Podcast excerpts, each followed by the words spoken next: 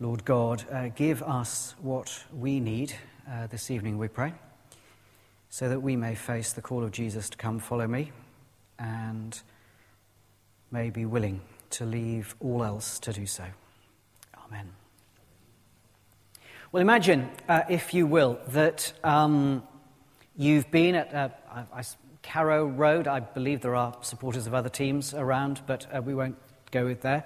Um, you've come out of a, a match uh, at Carrow Road and uh, uh, your team has won. Let's pretend it's Norwich. Um, uh, or imagine uh, that you've been to some great cultural event, if that's what you're um, into, and you come out onto the forecourt. And uh, whatever the scenario, there's lots of people all moving in one direction. And as you leave, uh, you see the crowd sort of dividing either side of this uh, brown cap uh, at some distance from you. And you get closer and you realize this is a person wearing a brown cap and holding up a finger. And as you get closer still, and all the crowds are still kind of going either side, you hear his voice saying, Repent. Personally, whenever I hear that word, I always imagine it um, in the tones of Private Fraser from Dad's Army, uh, saying that we're doomed. So you hear the voice saying, Repent! And then as you get closer still, uh, following the crowd that's dividing around, you see that he's wearing one of those old sandwich board things. Uh, and on it it says, Good news. And you understand at that point why everyone's dividing and going around him and paying him absolutely no attention, because there's some mismatch between the voice that is saying, Repent, and the script that is reading good news. It does not sound like good news being summoned to repent. And yet, that is the line in verse 15 of chapter 1 of Mark's Gospel. And as much as anything, tonight uh, this is about trying to bring those things together. How can what we say, the gospel is, it just means the words good news, how can that good news be allied to this sense that it calls for repentance, which always sounds like grim and bad news? Well, as always, context is everything. And uh, the context for the beginning of Mark's gospel are all the echoes that there are of the Old Testament, particularly of the prophet Isaiah, uh, and particularly in that line in verse 15 repent and believe the good news. Now, there are lashings of Isaiah all over this text. Um, and I, I, decided I would show you them all um, uh, from the beginning of chapter 1, but I'm going to do it um, at a breakneck pace. And what I suggest you do, can we have the first slide?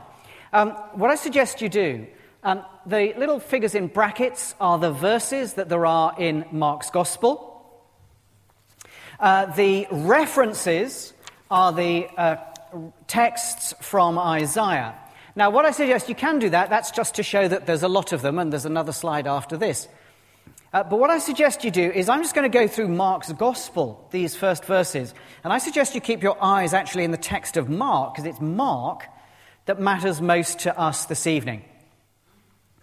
So, first of all, most obviously, verse 3 of Mark chapter 1. Uh, Isaiah 40 and verse 3 a voice of one calling, In the desert, prepare the way for the Lord. Then Mark and uh, verse 4, uh, uh Isaiah 59 the Redeemer will come to those who repent of their sins. Uh, Mark verse 8, uh, Isaiah 61, we heard already, the Spirit of the sovereign Lord is upon me. He'll baptize you with the Spirit, says John. Uh, verse 9 of Mark, uh, chapter 9 of uh, Isaiah. In the future, God will honor Galilee of the Gentiles. Keep your eyes in verse 9, please. Don't bother looking at the script, because otherwise you won't really believe that those verses are in Mark. In the future, he will honor Galilee of the Gentiles along the Jordan. Verse 10 going on. Uh, Isaiah 64 says, Oh, that you would tear open the heavens and come down. And that's in the context of a judgment in Isaiah. Oh, that you would rend the heavens, tear the heavens open, and come down and judge the world. And interestingly, here in verse 10, we get exactly that kind of judgment. But the judgment is not negative, it's positive. With you I am well pleased. There's a judgment possible in which God can be well pleased with a human being. We see it in verse 10. Then in verse 12, um, surely they, this is the going, Jesus is sent off into the desert.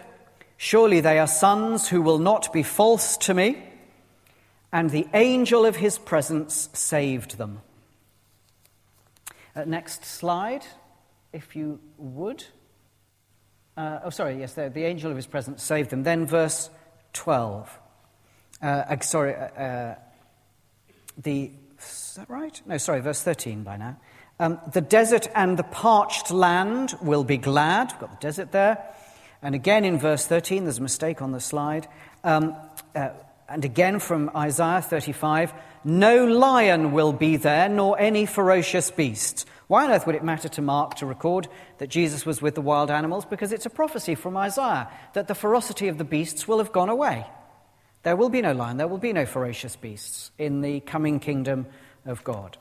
Then, verse 14 um, uh, John is put in prison, uh, and there's a, an echo perhaps there of Isaiah 61 that uh, uh God has uh, sent his servant to proclaim freedom for the captives. John's been put into prison by Herod, uh, and there's an, a, a sense of one kingdom versus another. Verses 14 and 15 really important text in Isaiah chapter 52 and verse 7. Um, if I hummed it, you would sing it along with me. How beautiful on the mountains are the feet of him who brings good news, um, who proclaims, Your God reigns. Uh, the time has come, says Jesus in verse uh, 15. He proclaims the good news of God in verse 14 and then says the kingdom of God is near. Repent and believe the good news. We'll come to that in a minute. Verse 15. Uh, the time has come. Isaiah says, In its time, I will do this swiftly, bring the kingdom. And then again, verse uh, 15. To us a child is born, a son is given. He will reign over David's kingdom forever. Well, that was just a breakneck going through. What I want you to appreciate that, of course, it's not always, oh, there's a word there. Isaiah has the same word, therefore it's a quote. Uh, of course not. But the language of Mark 1 is steeped in, it's soaked in Isaiah, especially from chapters, well, chapters 35 and 40 onwards. There's a new world coming with a new king in a new kingdom, and things are not just going to be all right, they're going to be magnificent. Not the magnificence of a palace, but a magnificence of a people who are repentant and at peace with their Lord. This business of being the king matters. Now, perhaps you were here uh, last week uh, when Nigel uh, spoke on what is the gospel. And he spoke in, um, it was very much listening to Nigel, a game of two halves. First of all, he spoke about how he'd initially experienced uh, uh, God as uh, the forgiver of sins through the cross. And then later on, as uh, he'd grown in Christian faith, he came to see the importance of the coming kingdom. Well, both of those are, are vital. the cross stands as the good news that there is free pardon available for the thousand ways in which I fall short of God's goodness, in which I transgress his ways. Not, it's, it's not by my effort to win his favor, it's his delight to make me his child. That was the way in to the good news, mostly when people like the Jews of old, and probably like most of the European populations through to the 1950s, knew that they were sinners. And so the key question was how to deal with the sin I already know about. These days, of course, people do not know they are sinners. And so that way in may be less uh, uh, the first and foremost one we turn to. But then part two of what Nigel had to say was the kingdom, and the kingdom stands for the good news that Jesus preaches many times. He announces the forgiveness of sins and he acts out the restoration of wholeness to the creation, where water can become wine, sickness can be healed, minds can be repaired, and joy can be recovered, and love can be restored. when in our own day we seem now to know more about broken relationships and a broken world.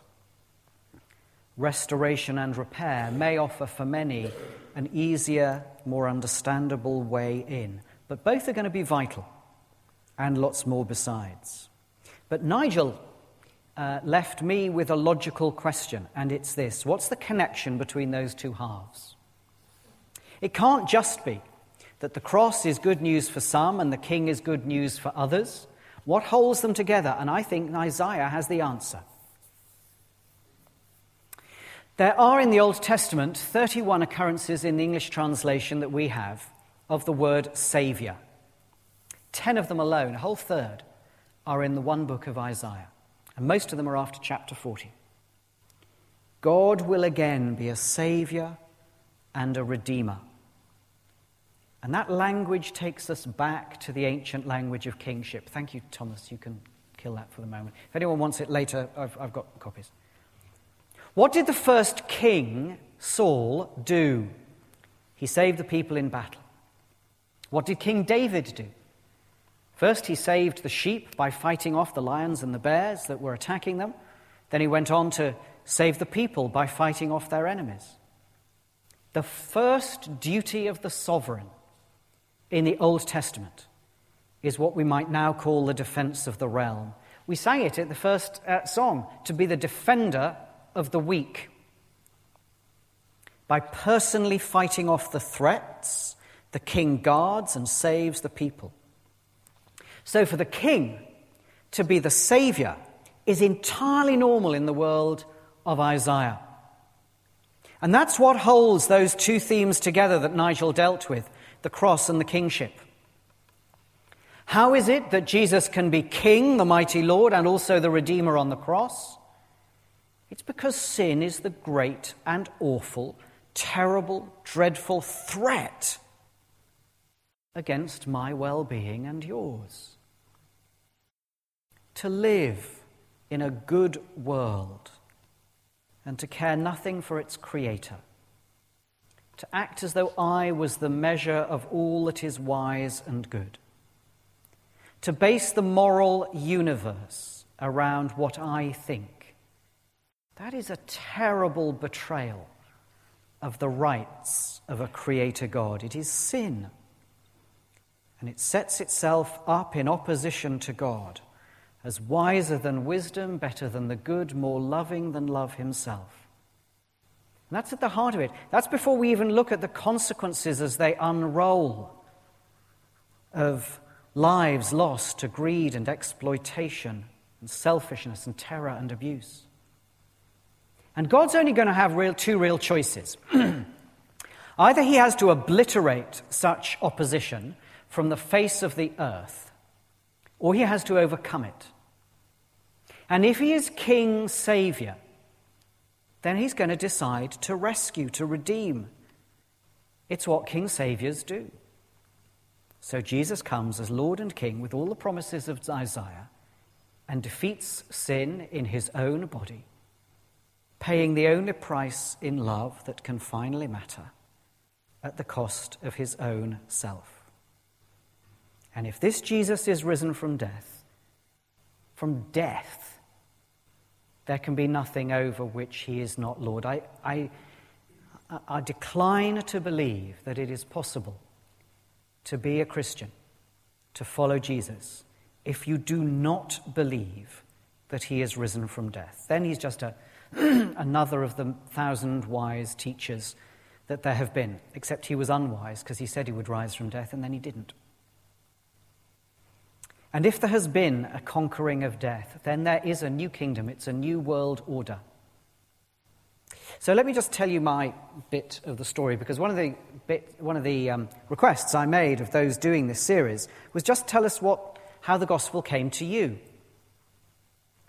Um, my, it was oh, yonks ago in the 70s sometime, uh, before some of you were born, quite a lot of you were born. Um, and I, uh, I was at home. It was uh, Easter time. My parents were away. I was bored, and it was Sunday. You have no idea how boring a 1970s Sunday could be unless you lived through them. Um, what uh, Douglas Adams called the long, dark tea time of the soul. Um, uh, and I think this was actually, no, I, t- uh, I must tell the truth, that, that Sunday came later. This was Good Friday. That was even worse. Good Friday in the 1970s. Um, so I turned on the television. Um, I came from Chester. I was interested in drama, and so I watched on BBC Two the first production uh, of the Chester Mystery Plays um, that went on for four hours. It was the, those of a technical mindset, it was the first use in British television of colour separation overlay. Don't know why I remember that. I'm sure I should remember something much more important, but I do remember that. Anyway, I, we got to the end of this sort of medieval text that had gone on for four hours, and I knew the text. I'd been in the Chester Mystery Plays. But in all my stuff at school, I'd never seen the internal coherence of this story. That a man who taught that kind of thing probably would rise. And a man who rose would be the kind of man who taught those sorts of things. And I saw the internal coherence of it for the first time. And I thought, oh, okay, well, Jesus is alive then, fine. Um, I didn't, it didn't occur to me to tell anyone. Um, uh, I, I, was one of those people who came to uh, Christ via television. Um, there was no one else around, so I just prayed to the ceiling for the next sort of six months. Uh, I, it was the kind of family where no one went to church, and I wasn't about to start going to church um, because that would have been weird. Um, so I thought, but I'm going up to university, uh, there'll be people there, and I can make a life for myself. I might even go to church. Went up to university, um, found uh, there that there were these people called Christians. I'd never met people like that. The only Christians I'd ever met before were wet. Um, but these people had some um, fizz to them. Um, uh, and a couple of them took me off to church uh, a few weeks into university life, and uh, uh a, Scottish professor of psychology, it, it was, uh, who was preaching that day. And he explained that there was this thing, the cross, and it was a bit important. Uh, and I could have my sins forgiven. Now, the importance of that story for me is that I came to the whole ev- event of Scripture, of the New Testament, by way of the resurrection first and the cross later. I, I, in, I knew in my spirit that this event of the resurrection was coherent with the life that had been lived. But then later, I, I, I had the picture opened up for me and explained, and I was delighted to discover that uh, there was a way uh, to live with God because my sins uh, were forgiven. I therefore go into the rest of my Christian life for the, the, next sort of 40 years or so, prioritizing, in a sense, the resurrection bit of the story. And I, I think even in Mark, we're beginning to get that. The new king is here. Can you imagine Jesus saying, Repent and believe the good news? The kingdom has drawn near, expecting of himself that he would die and be no more, and that would be it. I don't actually believe at this point that Jesus knew every last detail of what would happen. I simply believe he had confidence that God would make it okay somehow. And what you get even at the beginning of the Gospels is this tremendous resurrection confidence. But of course, there is only any sense in resurrection if the one who is resurrected has made a major defeat of death, the death that, according to the scriptures, is itself connected to our sinfulness. There is a new world order in these verses. There is a king savior. But there's more. See, Mark couldn't ignore Rome. John had been put in prison there, verse 14. It was Herod who was compromised in religion, who was working with the Romans who had arranged for John to go into prison. The world of politics is intruding, even at verse 14 of chapter 1. Mark couldn't ignore Rome and Herod, and we cannot ignore Paris tonight. There are those who seek to terrify us into a polarized world in which there will be only the caliphate of the true believers, surrounded by enemies to hate and conquer. And because we know of that attack and that world and that thought frame, we may thereby ignore that there's no particular logic to the world of nation states which they seek to overthrow. Because of Jesus, you and I have more in common with the Eritrean believer worshipping in that pathetic tent chapel outside Calais than we do with our physical English neighbours. We shall spend eternity with the one, and not, so far, with the other. What Jesus is about in announcing good news in Mark's Gospel is what these days we might call regime change. Under what regime will we live? The caliphate is right in polarizing the world. But the follower of Jesus looks to love the other side and not to hate, and that's where the difference lies. And loving the other, old, tired kingdom may cost us everything as it has cost so many. Again, next week, in the morning, we shall have a baptism that if it is known about and news gets home, it will constitute a death sentence in itself. The ancient church knew that Jesus is Lord. That phrase, Jesus is Lord, is the first creed of the church. Or it's possible to translate it a different way. Not Jesus is Lord, but the Lord is Jesus. Because everyone knew in those days who the Lord was. The Lord was the Roman emperor. So, what the Christians were doing was choosing to blow a great loud raspberry to the ruling authorities as they recited their first creed. Regime change, when the old regime doesn't recognize it, might cost you everything, and Mark knew that. The good news for Mark's world, therefore, is that everything that stands between the people and their God is now being put to rights. Jesus is King Saviour, defending the people, and also King Emperor, Lord of all there is. And I want to suggest something radical for our world, which includes us. We'll see much more next week when we look at what we do with the good news.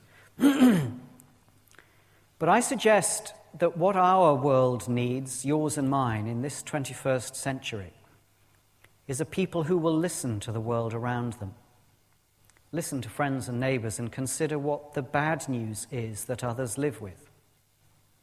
Who is the equivalent of the Roman emperor who holds false authority these days? Well, the old monks took vows of poverty, chastity, and obedience, which tells us that the usual list of false authority is money, sex, and power. And we can, I suppose, finesse that list and add a fourth doing good, but on my terms. If we take the picture seriously from Isaiah 52 and the way it's used in verse 15 here, the good news of the King who has won the great victory. If we take that picture seriously, the herald bounding over the mountains, then we can be as creative as we wish with the good news. Confident that there is good news for the bad news of every person on the planet. What is the good news? I dare to say that it is whatever you want it to be, provided you tell the story of Jesus Christ, born, living, died, resurrected, ascended, sending his Spirit, and returning along the way. Because somewhere in that story you will connect with the bad news of someone else you care about. And it's not always awful bad news either. Sometimes it's simply the bored news of comfortable lives that are going nowhere. But I don't want to finish without pressing home to ourselves, to you, and to me, what the good news may be for us. Under what regime will you live? The claim of Jesus here, bracketing good news and repentance in the same sentence, like that man in the imaginary uh, Carrow Road uh, concourse, is that it must be good news if we bow the knee to the true King who has won a victory for rightness, justice, goodness, and love. And if we then confess that we have up to now followed the wrong king in following our own ways, even when we thought we were doing good as we saw it, then what's going on is we are aligning ourselves with the good news by rejecting the old news with which we have lived. Under what regime will you live? I cannot promise tonight that if you repent and believe the good news tonight, you will wake up tomorrow and the sun will be warm and the birds will be singing. And everyone you pass will have a happy face. There's much to do and much to change within ourselves, and the fight is draining and it lasts till our dying breath. Because most of the fight is within me and you and each one of us. But what banner will we fight under? The Lord Jesus or the lords of this world? What army will we belong to? The Lord Jesus's or the hosts of commerce, lewdness, and self centeredness, even the sort that's disguised as care for others? Money, sex, and power are still pretty powerful, and kindness on my terms is powerful too. It may be a night to switch sides. It's important to say to repent is not to indulge in a lashing of repentance as grim, sour, and ugly self loathing. It is simply a more joyful recognition that there is one king and he has come. He's put things to rights. He will return to make plain in sight what is now a decision of faith and he issues a summons as much tonight as he did then. That's what it is to follow Jesus, is to issue the same summons. Repent and believe the good news. It is good news. The world will have its kings and lords, and so will I and you. But the question is which regime will I, uh, which regime wins? And I stand not to preach myself, but Jesus is Lord. What other Lord would we want? So come to communion, bow the knee as repenting, extend the hand to be filled, because this, even here tonight, is the banquet of the coming kingdom. And so repent and believe the good news. I'm going to keep uh, silence now as we uh, finish. Um, and I suppose I, I just ask you, I, I, keep going on about this business of uh, that, that fourth sense of doing good on our own terms, because I don't suppose that we have many money launderers, uh, pimps, or similar among us this evening. But we probably have those among us, and maybe we ourselves, who kind of want to do good but on our own terms, to do good as though there were no God and no Saviour. And so I do just invite you to ask what regime you currently operate under, to face the good news, to face the news that comes with Jesus. The kingdom of God is near. There's a different regime, a different kingdom, and to decide which one you want to be part of. And then I'll pray. So uh, a moment or two of silence.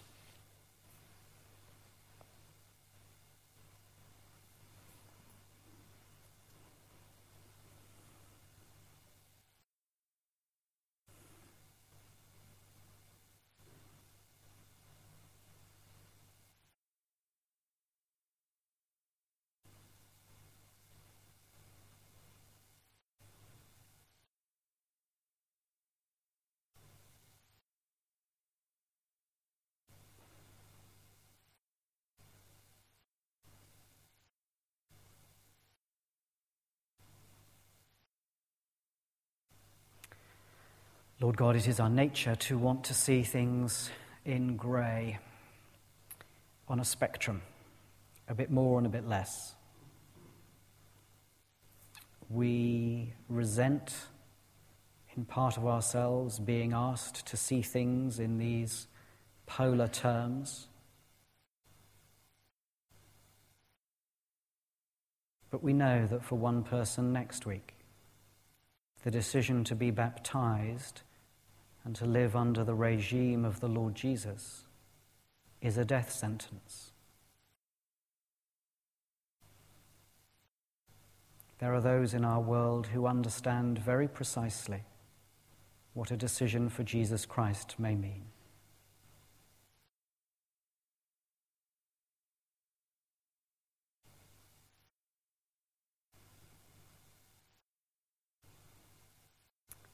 Give us the grace who have made that decision either tonight or in years long, long past to live wholeheartedly and fully in the confidence of that new kingdom until the day dawns when the King of all makes himself known. We ask it in Jesus' name. Amen.